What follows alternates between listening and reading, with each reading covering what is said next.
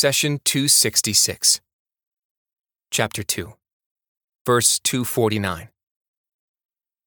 When Saul parted with the army, he said, "God will test you with a river.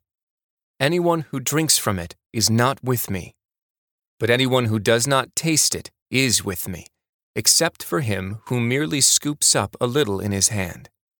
But they drank from it, except for a few of them.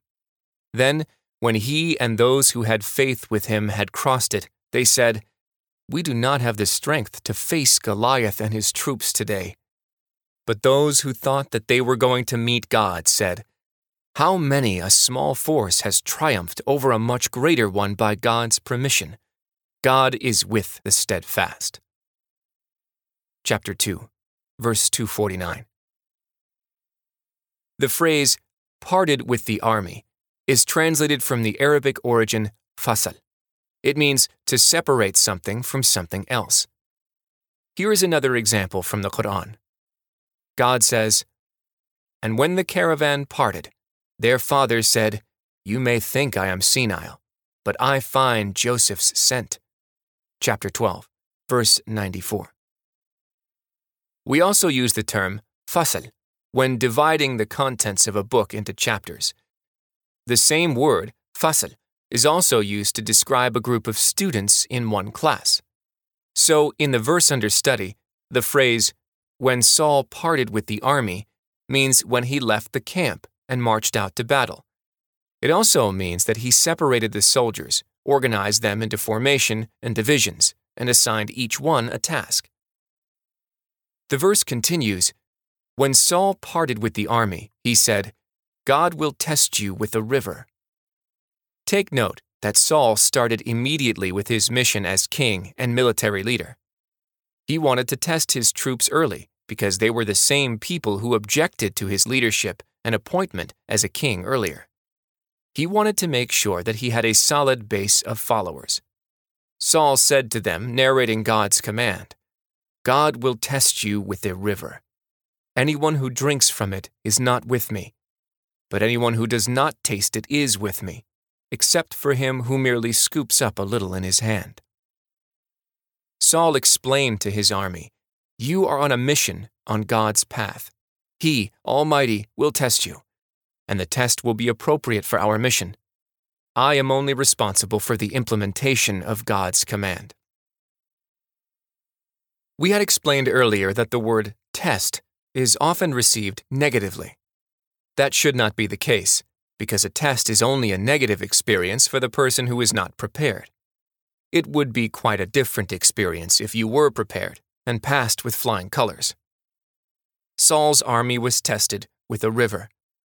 We understand that they must have been very thirsty. Otherwise, the test would be pointless.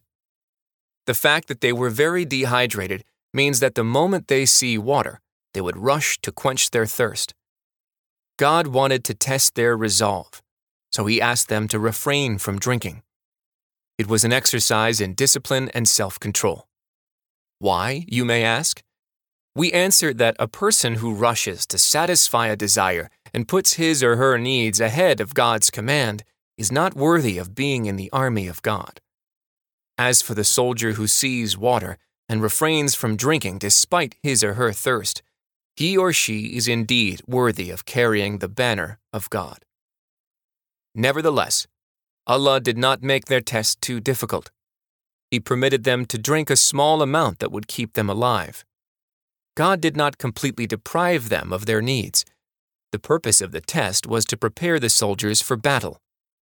During war, soldiers are exposed to all sorts of difficulties, such as scarcity of food and water. Their enemy may besiege them for weeks. In such situations, the fighter who has control over his or her desires and can survive on minimum rations is a fighter that can win wars. How did Saul's soldiers fare in their test? God says, "But they drank from it, except for a few of them." It was a process of filtration where the good got separated from the bad. Recall that initially, only a few of the Israelites joined the army and agreed to fight. God said in the two hundred forty-sixth verse, "Yet when they were commanded to fight, all but a few of them turned away. Now only a few of the few refrained from drinking. This is how Saul ended up with the cream of the crop, the best believers for the task ahead. They had the strongest faith, the most discipline, and the toughest bodies. God had selected the people best suitable to carry his banner. The verse continues, "Then when he and those who had faith with him had crossed it, they said, 'We do not have the strength to face Goliath and his troops today.'" So after they crossed the river and passed all the previous tests, some of them became afraid.